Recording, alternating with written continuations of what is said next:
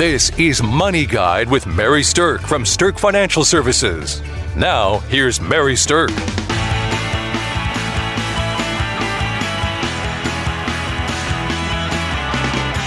what your money philosophy is, is what you feel that money does for you in your life. So everybody's going to be a little bit different with their money philosophy, but we're going to kind of dig into it today, give you some guidelines for how to figure that out, and then how that translates to taking care of your money once you know what your money philosophy is. So today I have with me certified financial planner Kelsey Bankey from our offices. Hi, Kelsey. Hi, Mary. How are you doing this morning? Oh, pretty good. Well, good. Awesome. So, we're going to talk about money philosophy because this is really meaningful to us, especially in with what we do with people. But, you know, money philosophy is something that impacts every single person that's listening to what we're talking about right now. Because absolutely, money has a monetary value, no doubt about it but it also has a life value. And what that means to me is that money funds the things that matter to us in our life. And what's so cool about money philosophy is that everybody's is different because what people value in their life is unique to them. So that's what we're going to talk about today. So, Kelsey, I know that you've heard me talk about my money philosophy many, many times for the years that you've worked there. but how has m- your money philosophy shaped, shaped and shifted? Like, what was it before you came to work as a financial planner, and then what? How has that shifted over time? Uh, I would say my money philosophies shifted just a little bit, um, in probably that it's become more defined okay. since I've worked here. Uh, before and in the early parts of my time with Sterk Financial, I I always viewed money as you know I had to go to work and I had to spend time away from my family so that I had money to do fun things with my family when I went home or to do the things that I wanted when I when I left. So that was like your pay to play kind of thing. You exactly. had to go earn it so that you could have fun and exactly. enjoy your life. Yeah, and not mm-hmm. that I, I don't enjoy work because I, I love what I do, but um, you know, I, I love being with my family more. Good. so uh, it, it just, I think, has become more defined in that my long term view of money has changed. So um, I think everybody realizes that you, you have to work to make money and hopefully everybody gets to work doing something that they love. Um, but my vision of what my retirement and what my um, future years look like has changed. Just knowing that if I do things right now, I will have a lot more choices down the road, even a choice of, of retiring maybe significantly earlier than what I had originally thought. You know, when you're you're young and you're growing up, you think, "Oh, everybody just retires when they get old." but I've actually been able to be more specific with that time of when I think I want to retire and how I want to do it differently than I, I thought maybe before I started here. So. Well, that's a great, you know, answer, Kelsey, because everybody has a money philosophy, and that's going to shift and change over your life. And your money philosophy, absolutely impacts your retirement decisions. And we're going to talk about that a little bit today. Um, but I do want to share with people how I developed my money philosophy. And my money philosophy is super simple. It boils down to three words money buys choices. And I, I can tell you that um, that's my entire money philosophy in a nutshell. But I want to explain to you how I came to that and what that really means to me. So, by the time I was 19 years old, I was already a divorced single mother of two kids under two years old and we lived in a low rent apartment unit. We bought our groceries with food stamps. Um, and I didn't get any child support. So I desperately had to try to make ends meet with my minimum wage job and the welfare check that I was able to get. I'm super thankful for those benefits being there for me. I'm super thankful and grateful that there were programs available for somebody who was having a hard time in my life. But what I did do was make a decision that I did not want to be a statistic. I did not want to be someone that just because I was a young single parent was always going to be um, a taker from the economy, a taker of benefits instead of someone who could give back. And I didn't want to let the fact that I had been a pregnant teenager dictate the rest of my life. That was not what I wanted to teach my kids, and it wasn't what I wanted our lives to look like and shape like going forward. So I kind of looked around me and realized that a lot of people had been in the situation they've been in for years. And it's a tough hole to drag yourself out of. So I knew that in order to get myself out of that situation, I had to learn how money worked. And so I went to school I went to night school. I went to correspondence school. I, I studied finance. I got my CFP, my certified financial designation. And along the way, I shaped a money philosophy that to me is really the core of why we do financial planning the way that we do it today. And the, the money philosophy is this that when you don't have very much money, your choices are very limited in what to do. You know, when you don't have a lot of money, it impacts where you can choose to live, how you can choose to live. If you don't have money, it impacts what kind of car you can buy, if you can fix your car, if you can use that car to get to a job that's going to make you money. So so when you have limited money, your choices in life seem to me to be much more limited. But when you have money, and money is a little bit more ease in your life, then you can use that money to fund the things that matter to you. So the more money you have, the more choices you have of how you want to deploy that money. So that's why my money philosophy is money buys you choices. And so what I think is really really critical for people to do is to spend some time thinking about what matters most to them and are they aligning the money that they have with the life that they want to lead. Now when it comes to retirement planning, that's what we're really really good at is helping people look out ahead and figure out hey what are the things that you want to spend time doing in retirement? What does matter to you? And then we're really good at helping you align the money you have with that life that you want to lead. And that ultimately is how you use your money philosophy to create a positive financial impact in your life. So um, you know, I, I think that if you take nothing away from this, you can say that, you know, aligning your money with the people, the experiences, and the things that matter, what you value in this life, is really what a good money philosophy is all about. Yeah, I think it's this is when it gets really fun in the financial planning because, like I said before, you just have retirement's just this big thing in the future. And some people maybe put a little more thought, oh, I want to travel or I want to um, fish or golf or whatever. But when you start really getting down into the specifics of, no, seriously, what do you want to spend your time doing in retirement? Like, get get real with me. How long do you think you're going to travel? When do you think you're going to retire? Do you think you'll work a little bit after you? I mean, there's a lot of uh, questions we can ask that can help you dial in really um, specifically how you feel about what you're going to do in retirement that help us then understand your money philosophy and what you want it what you know what's important to set aside money for and, and that is really exciting and really fun when you start getting really specific about how you're going to spend your time. So here's the thing there's a few questions that I've learned really help people figure out what their money philosophy is. And then that translates to how you want to spend your time. And then that translates to how you want to align your money with your time. So let's let's ask them. so the first question that I think is a really good question for people to develop their money philosophy is this. If you had all the money that you would ever need or want, what would you spend time doing? So, what's your answer, Kelsey? I love the Midwest where I've grown up and spent most of my life. She's I absolutely love it. but I love traveling and meeting new people and experiencing new cultures. And, uh, you know, my husband and I, when we travel, we want to eat the local food. We want to talk to the local people. We want to see what their music's like. Um, so we, we are not just hitting the touristy spots everywhere. We like to really dive into just even in the U.S., every region of the US sure. has a different flair to it. Absolutely. So that's I would spend a lot of time traveling, but I would always come home. So I love it.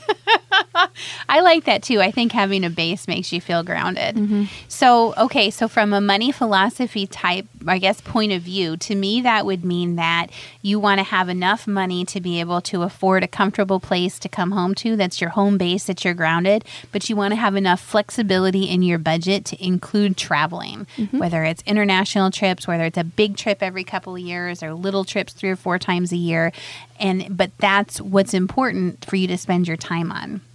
So, if I would, if I had all of the money I ever needed or wanted, I think that I would um, spend a lot more time in the art world. Like I would spend more time painting. I would take classes. I would travel to take classes. I would try to go learn from, you know, crazy good painters that were expensive to learn from. I would buy more expensive paintbrushes. but to me, I think the creativity would would come out even more.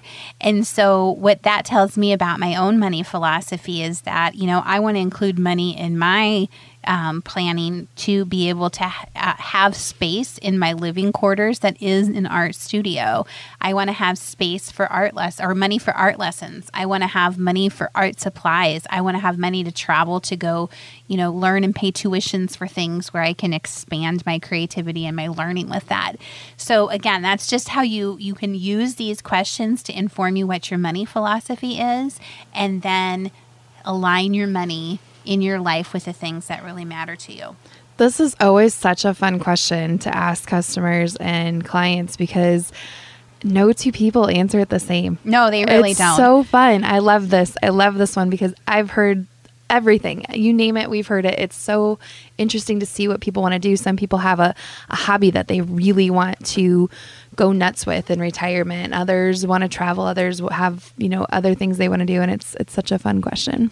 I think the other thing too that I hear frequently in answer to this question is somebody wants to start something new right? They want to mm-hmm. start their own new company. They want to start a charity. They want to start something that gives back to the world or creates inspiration in the world. Mm-hmm. So I, I think that this one question really opens people's minds without judgment or logistics of how to make it happen of what really matters most to them and that's the, the, the, single most important question you can ask to develop your money philosophy. Congratulations to Mary Sterk and the team at Sterk Financial for earning a spot on two Forbes lists for six years running, including 2023 Forbes Best in State Wealth Advisors and 2023 Forbes Top Women Wealth Advisors Best in State, number one in South Dakota. So, Kelsey, what about you? What legacy, if any, would you like to leave in this world? Probably my my obviously biggest legacy is my son and I I always I say a prayer every night for him that he learns to be a kind, compassionate person that impacts the world in a positive way. But in addition to that, I, I I'd like to think that I don't think I have a monetary legacy I want to leave. I don't have any desire to have any buildings named after me or anything like that. Um, but I do like helping people give them chances. So people who've maybe fallen on hard luck and just need one person to believe in them and give them a break to help turn their life around. So I, would like to figure out a way to make that part of my legacy, whether it's through some kind of charity or, um, you know, program or something. I'm, I'm not sure exactly how that would happen, but I, I really like, I, I don't, just in your situation, you don't have to be down and out of luck forever, but right. you might just need that one mm-hmm. opportunity to, to flip it and turn it around and to, to make things wonderful for you. So, yeah, and I, I think that's really great that you say that because there are so many ways to leave an impact on the world. Like you said, through raising your children to be um, good, thriving citizens, you know, and carrying that forward for you to leaving a financial impact for somebody. And there are some really wonderful ways to um, give to the future you know, without necessarily impacting your present. So there's there's great ways to in your estate planning be able to leave money to charities, to leave money to the companies that matter to you. Um, whether or not your name goes on the side of a building, or if there's an endowment fund that has your name on it, or maybe you're just providing scholarships for students to get an education and you leave some money for that. One of the most effective campaigns that I've ever seen is. Um, a campaign that we did for Western Iowa Tech here in town. I was the foundation board president, and we did something called the 5% for Education campaign, where people made Western Iowa Tech Scholarship Fund a 5% beneficiary of their retirement account. So, whatever was left when they die of their retirement account, 5% of that would go to scholarships for needy students. And I thought that was such a great way to do it simply because the, um, it doesn't hurt you now. It doesn't take away of anything now. And it's not like you're being asked to give a current gift. Plus, it doesn't cost you anything to fill out a beneficiary form. you know, sometimes it get costly to redo your wills or your estate planning, but to make something a small percentage beneficiary on an account like that is a great way to include somebody for whatever happens to be left. You know, if you live too long and you spend all your money, well, then there's nothing left for them. But you know, good that you had a great life. That was a lot of fun. But if you something happens and you you die too soon, then you've at least left a financial mark for people in in an area that's meaningful for you. So I think that's awesome. For me, the legacy that I want to leave is I want to have inspired people towards their better futures to the fullest degree that I can. And um, so I think that I do that within my job within working with clients, I think that helping people align the money they have with the life they want to live is helping them towards their best future. And I also want to create a mark of beauty in this world. So the art that I make, um, I, I guess, is like a legacy of beauty that hopefully brightens someone's day when they look at it. And then, Kelsey, like you, I have goals with some financial impact that I want to make on the charities that are the most important to me. And above all, I want to make sure that my family, my my children, my grandchild is somebody that is a good citizen and is adding value to this world for everybody. So, all right. So, the thing about this legacy question is that it also does inform your money philosophy. So, you know, if you said that you want to make showing your children and grandchildren that spending time with family really matters, then that means you want to include money in your plan to visit your family, especially if they don't. sounds obvious, there. but yeah, it sounds obvious, but people don't think about. Oh, yeah, okay. Well, that's how I connect what matters to me with this whole, you know, money philosophy, or with how to actually plan for it, how to align my money for things. Um, you know, if you say that your legacy is to leave your wisdom for generations to come by writing your memoirs, then maybe you want to set aside money to self publish a book. You know, or if you say that um, education really matters, that, that educating your family matters. And maybe you want to set aside money in your plan for educating your grandchildren or your great grandchildren. And, and when you do that, it means isolating a specific chunk of money that you do have to provide for these things. So, both of these questions that we've asked so far really kind of assess people's emotional readiness to connect in with their money philosophy. You know, are you emotionally ready to take that next step towards buying a property? Are you emotionally ready to take that next step towards retirement or, or, do, you know, change jobs or things like that?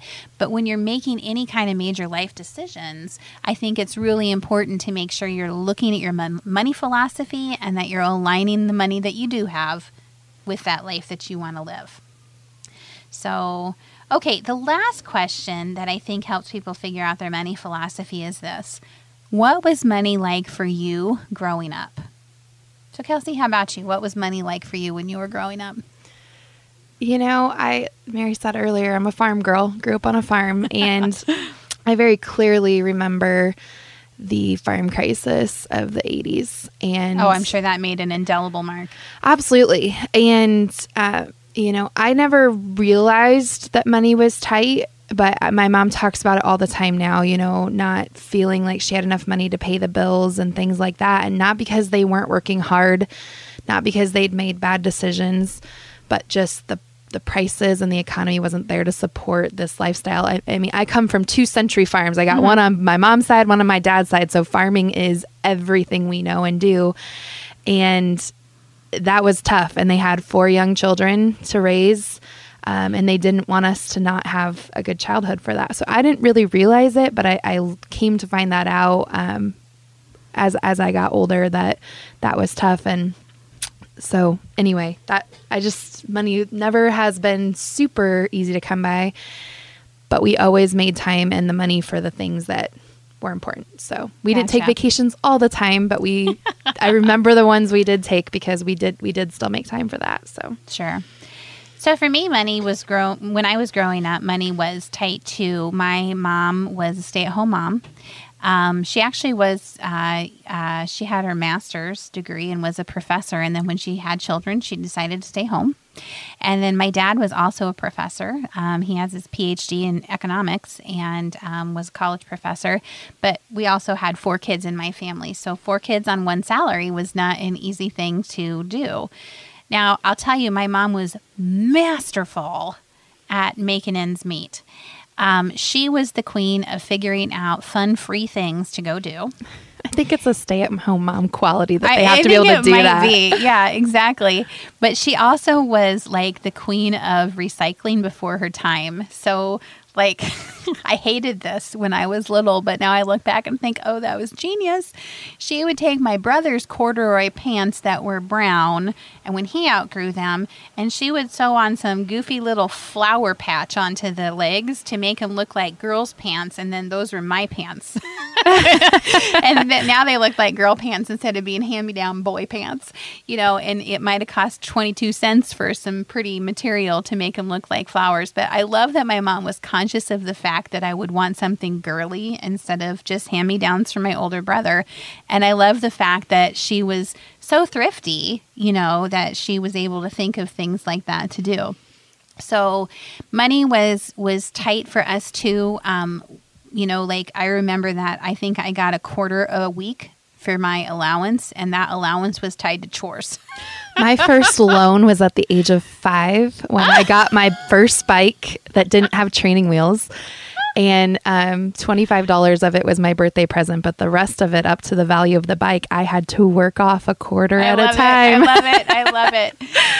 So the thing the reason that i think that this is a great thing to talk about is because the way you feel about how money was when you were growing up is oftentimes how you feel about money today. You know if money was tight it's hard to feel safe about money. If money was easy most people are a little more risky with their money and then that informs your money philosophy too so, the best advice that I can give you is this um, think about these questions and develop your own money philosophy.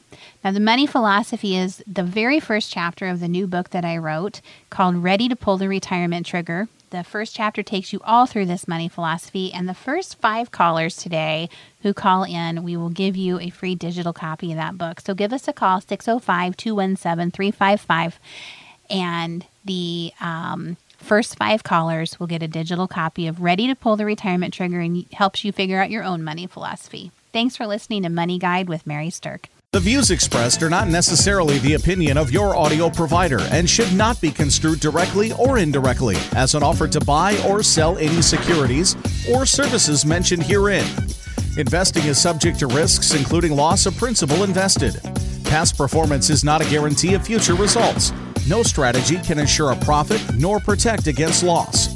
Please note that individual situations can vary. Therefore, the information should only be relied upon when coordinated with individual professional advice.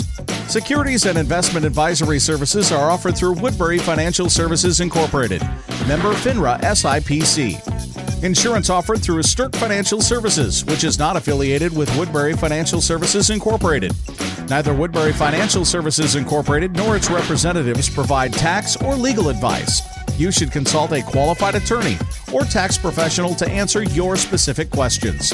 Sterk Financial Services is located at 350 Oak Tree Lane, Suite 150, Dakota Dunes, South Dakota, 57049 and can be reached at 605 217 3555.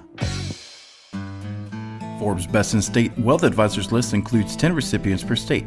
The award is based on qualitative and quantitative data, rating thousands of wealth advisors with a minimum of seven years of experience and weighing factors like revenue trends, assets under management, compliance records, industry experience, and best practices. The award is not based on portfolio performance or client reviews.